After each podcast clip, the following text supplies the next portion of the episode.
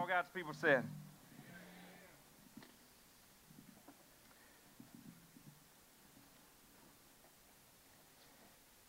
If we haven't told you, let me be the first to say it to you, or let me say it to you another time. We are grateful that you are here. It's so awesome just to see God's goodness today. Amen? And my prayer is that as you gather in this place, or as we gather in all of God's creation, first of all, we take some ground rules and put it down for you. First of all, your kid making noise doesn't bother me, all right? Because we're outside and everything in the world you can see. I'm just glad you and your kids are at church today. Can I get an amen? Because it would have been real easy to have slept in. It would have been real easy to say, hey, we're just going to have a family day. But church, when you think about what Jesus Christ has done for us, you cannot help but rise and rejoice over the fact that on this morning, 2,000 plus years ago, they went to see Jesus. They actually went to make sure that his body was properly prepared for burial.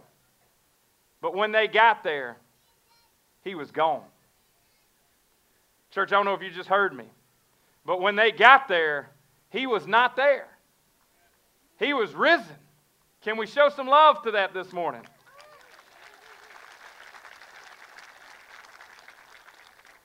There is a story in John chapter 11 that I want to gain most of my teaching from this morning. Michael, if you don't mind, if you'll turn these off for me, that would be awesome. In John chapter 11,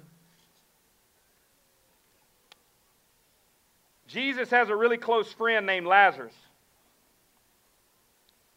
And his friend Lazarus he's fallen sick. And I want to read some of these verses to you this morning because it's hard for us, church, to identify with the fact that God raised Jesus from the dead. What I mean by that is it's hard to think about the fact that a guy would live 33 years of his life, live a perfect life, a sinless life, then die the most gruesome death on the cross that you could ever imagine, be buried in a tomb 3 days, and then 3 days later come back from the dead. It's hard for us to fathom that. But to be honest with you, church, it's a little easier to grasp that when we think about the fact that not only was he fully man, but he was also fully God.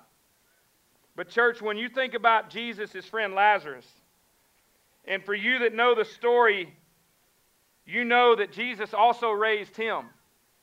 It's a little easier to identify with Lazarus because Lazarus is a regular man just like you and I are. He's a regular person. But where we pick up in John chapter 11, it says, now a certain man was ill, verse 1.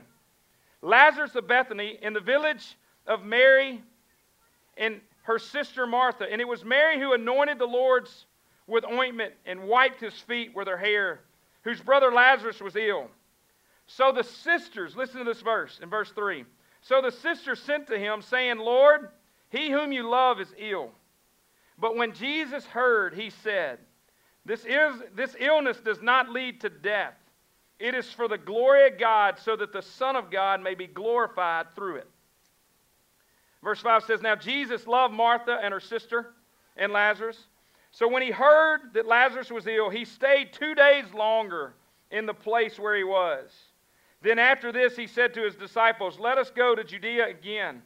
And the disciples said to him, Rabbi, the Jews were just now seeking us to stone you, and you are going there again. And Jesus answered, are there not 12 hours in the day? If anyone walks in the day, he does not stumble because he sees the light of this world. But if anyone walks in the night, he stumbles because the light is not in him. After saying these things, he said to them, our friend Lazarus has fallen asleep, but I go to awake him. But I go to awake him. Church, I don't know where you are this morning, but I am convinced of a couple of things. Number one, unless I'm seeing an illusion in front of me, you are a living creature right now. You're alive. You're breathing. Will you do me a favor? Turn to someone to your right and say, "Are you alive?" Hey, and do me a favor. If they don't answer yes, would you slap them in the name of Jesus for me? The point I'm making is, church, is this. There's one fact in this place that right now we're all alive. But can I tell you another fact, church? We're all going to die. And you're like, "Oh, I should have known the preacher was going to talk about life and death." Folks, we can't have Easter. We can't celebrate the resurrection without talking about life and death.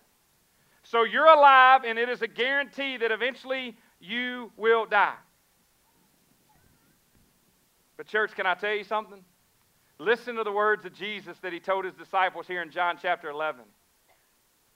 "Our friend Lazarus is asleep, but I go to awake him."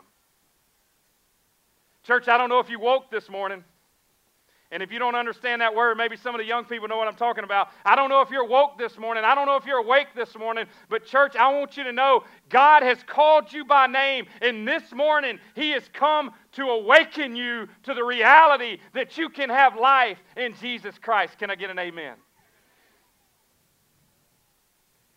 Keep reading with me in John chapter 11. In John chapter 11, listen to these words. In verse 12, it says, "The disciples said to him, 'Lord, if he's fallen asleep, he will recover.'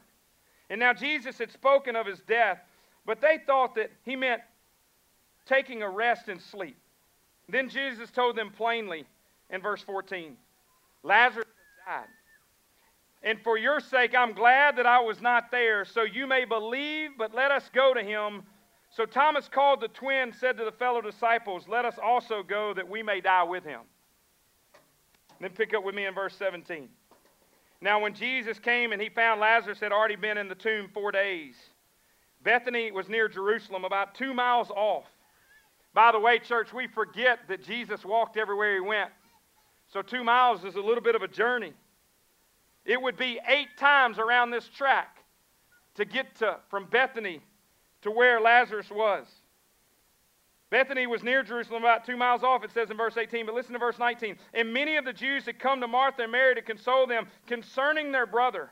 So when Martha heard that Jesus was coming, she went and met him. But Mary remained seated in the house.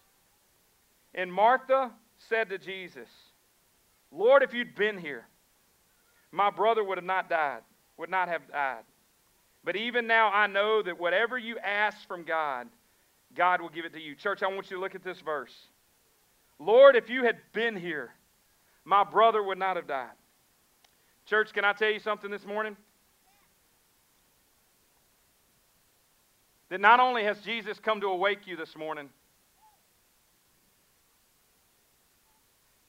He's also always on time. He's never late. Many of us can identify with Martha. "Lord, you were too late. God, if you would have been here. God, if you would have just been in this situation." And listen to what the scripture says here in chapter 11. Martha said to Jesus, "Lord, if you had been here, my brother would not have died.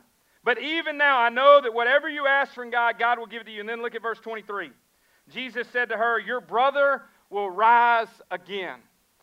Church, not only do I know that you're breathing this morning, not only do I know that you will die. But church, can I tell you something? I also know this morning. You will rise again.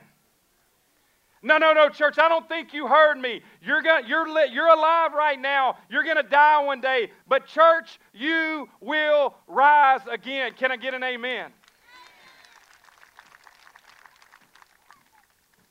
You can always tell the people that are with us that go to a church where they're not supposed to say anything. And then when the preacher tells them to say something, they're looking around like, "Are we really supposed to respond to this dude? Because I feel like Granny's about to hit me upside the head." It's okay. We're in a football stadium. We can get excited about Jesus. Amen? And one little dude over here is killing it.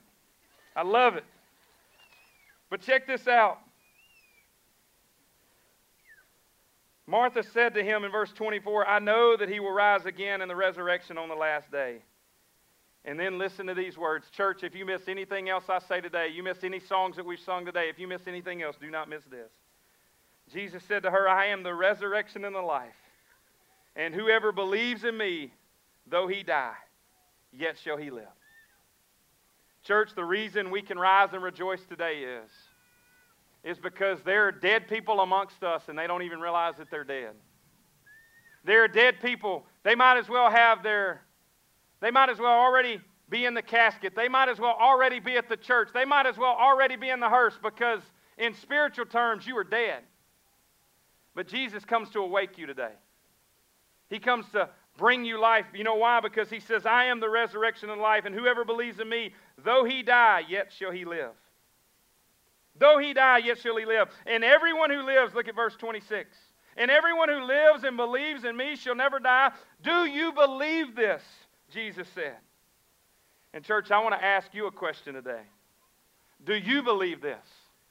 Do you believe that you will rise and rejoice because of the hope that you have found in the cross of Jesus Christ? And not just the life of Christ, not just the death of Christ, but also in the resurrection of Christ. Jesus asked Martha, do you believe this? And listen to her response. She said to him, yes, Lord, I believe that you are the Christ, the Son of God, who is coming into the world. And when he had said this, she went and called her sister Mary, saying in private, the teacher is here and he's calling for you. And when she heard it, she rose quickly and went to him. Now Jesus had not yet come to the village, but he was still in the place where Martha had met him. And when the Jews who were with her in the house consoling her saw Mary rise quickly and go out, they followed her, supposing she was going to the tomb to weep there. Now when Mary came to where Jesus was and saw him, she fell at his feet, saying to him, Lord, if you had been here, my brother would have died. Church, a second time in this passage, we see another sister say, Lord, if you would have been here. Church, can I tell you something today? He is here today. God has not gathered us in this stadium so that people would look at us and go, man, look at what that church did. Can I tell you something this morning? It is not about a church. It is not about a single church. It is about the body of Christ. It is about every church in this community preaching Jesus and people coming to know about the resurrection and life that can only be found in Jesus. This morning, as I woke early and as it took at least 2 cups of coffee for me to get going, I went with Community Church El Español and we celebrated our sunrise service, and the worship was so pure and so beautiful, and it was amazing. They were speaking everything in Spanish, but church, can I tell you something? You don't have to understand the language to feel God's love. You don't have to understand what they're saying to know that they're celebrating the same Jesus that we're celebrating right here, right now. But we'll make excuses just like Martha and Mary do. And we'll say, Lord, if you would have just been here. Church, he's here today. Don't miss him today. Verse 33, when Jesus saw her weeping, and the Jews had come with her also weeping, he was deeply moved in the spirit and greatly troubled. And he said, where have you laid them? And they said to him, Lord, come and see. And then the verse that all of us should remember, John chapter 11, verse 35, it's the shortest verse in all of Scripture. Jesus wept. And church, I want you to see something there, because here's the reality. Every single one of us in this place have lost someone that we love. Every single one of us in this place have lost somebody that we care about who's gone on before us, and we have mourned and we have grieved the fact that they have died. But church, can I tell you something today? When Jesus is in the scenario, we might weep for the day. We might weep for the night. But you know what's awesome, church? Morning is coming. And Jesus is going to do what Jesus does, and he's going to bring us comfort, and he's going to bring us peace until we are with them again. Church, do you know the greatest thing that you can give your family, your loved ones, is to know the hope of Christ and to share the hope of Christ with them? Because only then will you rise and rejoice with Christ. But even Jesus wept because Lazarus was his friend. I love this text because it makes me identify with him even more, but I've got to do it a little quicker. Look at verse 36. So the Jews said to him, see how he loved him? But some of them said, could not he who opened the eyes of the blind man also keep this man from dying? But as Sean started out our service this morning, it's not over yet, church. It's not over in your life. It's not over in Lazarus' life. It's not over yet. Pick up with me in verse 38. Then Jesus, deeply moved again, came to the tomb. It was a cave and a stone lay against it. And church, here's what I want you to see this morning. God wants to move in your life today, but some of you got a big honking stone in the front, in the middle of your life, and you're not willing to move that stone. You're not willing to get that junk out of the way because God wants to move in your life. And you have to be willing to let God move that stone. Just like Lazarus, he lays dead behind stone. Some of you lay dead behind conviction. Some of you lay dead behind addiction. Some of you lay dead behind doubt. But can I tell you something, church? This morning, Jesus has come to take away that stone. Look at verse 39. And Jesus said, take away the stone. Martha, the sister of the dead man, said to him, Lord, by this time there will be an odor, for he has been dead 4 days. Church, do you know that there is facts that show us that people that have been dead for 2 days have actually been, they've come back to life? But after the 3rd day, resuscitation is not an option. It is over. The person is dead, and the stone is there. And Jesus says, take away the stone. And the sister begs, says, Lord, the odor of death is going to be upon him. And look at verse 40. Jesus said to her, did I not tell you that if you believe, you would see the glory of God? So they took away the stone, and Jesus lifted up his eyes and said, Father, I thank you that you have heard me. I knew that you always hear me. But I said, this is the account of the people standing around, that they may believe that you sent me. And when he had said these things, he cried out with a loud voice, Lazarus, come out. I want you to see the personal touch of this morning. Because you see, if Jesus would have said, just come out, do you realize that every dead thing, every dead person in any tomb, every dead thing that had died up to this moment, if Jesus would have just said, come forth or come out, every dead thing would have come out.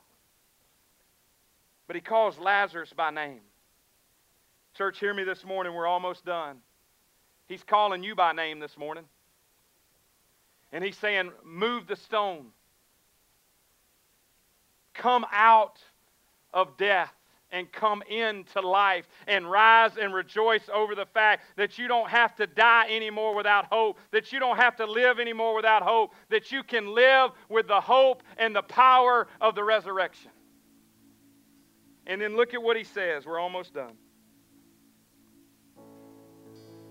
Verse 44 says, and the man who had died came out, his hands and his feet bound with linen strips, and his face wrapped in cloth. And Jesus said to them, unbind him and let him go. Unbind him and let him go. Church, I am convinced this morning that many of us that gather in this place, we know Jesus. We know him by name. We got the bumper sticker on our car. We even wear a t-shirt that says Jesus lives. But church, can I tell you something? Even some of the people that I'm talking to right now, that is true about your life. You're still walking around as if you're bound by your death clothes. And you know what Jesus is saying today? Unbind him. Unbind her. Rise and rejoice. He's calling you by name today, church. And he's saying, I died for you. I died so that you could have a relationship with me. I died so that you could know the hope of Jesus Christ, that you could know the hope of Easter. Church, literally what happened on that Good Friday and that Easter weekend is that death was arrested. Meaning the death that you and I deserved to die was taken from us. And God took the death that we deserved, and he took our place. so that we could rise and rejoice, that God has moved away the stone, that He has called us by name, and He wants a relationship with us today. As we respond this morning in our time of invitation, we're going to take communion. And Sean is making his way up. He's got these pods. If you didn't grab one, if you'll just raise your hand, he'll get them to you. But this is for believers. If you're a believer here today, this is for you. If you're not a believer, this will make no sense to you. But if you need one of these, just raise your hand and he'll get to you. Some down here, Sean, down front here. Chad's coming from the top. We got some other folks coming from the left. If you need one, they'll get it to you. And as they're bringing these to you, what I want you to see is this past Thursday, many theologians believe it was Thursday. Some think it might have been Wednesday night, but most think it was Thursday. It was the Last Supper. Jesus went to an upper room with His disciples, and they broke bread together. They were doing life together. They had a meal together in church. That's not unusual. The thing I love about Jesus is two things were usually present: people and food. And I know some of you like, preacher, if you just get on to it, we get to Easter lunch. Some of you are nodding at me right now. I'm trying. Just stay with me. But He stopped in the middle of that meal. And the scripture says that He took the bread and He lifted it up to heaven. And so we got a little wafer. That's just the first little slip, and that's going to represent the bread today. But it says He lifted up the bread and He says, men, this is my body, which will be broken for you. And every time you eat of this, do this in remembrance of me. And the scripture says that He lifted it up to heaven and He said, Lord, bless this bread. And then the scripture says that He broke it and He says, this is my body broken for you. Eat in remembrance of me.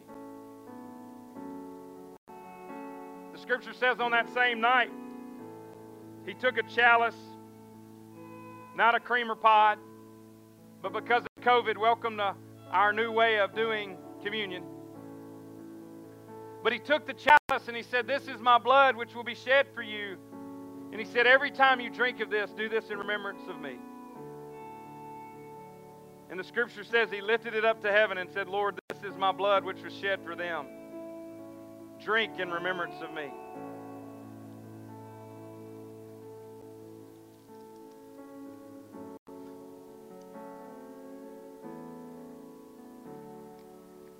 Church, I am convinced of a couple of things. Number one, you're alive, and number two, you're going to die. Number three, you have an opportunity to rise again. But that will only happen if you truly understand the hope of Jesus Christ. And we couldn't gather in this place today without offering an invitation. The band is going to lead us in a song that simply talks about death being arrested and talking about the fact that at just the right time, at just the right place, in just the right circumstances, God showed up and God showed out so that you and I can have access to heaven through Jesus Christ. The same way Jesus looked at Lazarus' sister and He says, I am the resurrection and the life. He's saying that to us today. So I'm going to ask you to stand. And then I'm going to pray for us. And then we're going to respond. We don't really have an altar, so you can respond right where you are. But if you need to come down to the foot of the fence there and pray, you can do that. But church, let's worship today over the fact that we can rise and rejoice. Because this morning, 2,000 plus years ago, when they got there to the tomb, He was not there. The scripture literally says that two angels appeared and said, why do you look for the living amongst the dead? Church, many of us in this room, many of us in this stadium, God is calling us to live, to unbind the death off of us, and to walk in new life that can only be found in Christ. If you don't know that hope, it's just real simple. Just cry out to Jesus right where you are and acknowledge the fact that you're messed up, that you're jacked up, that you're a sinner, and just say, Jesus, I need you. And the Word says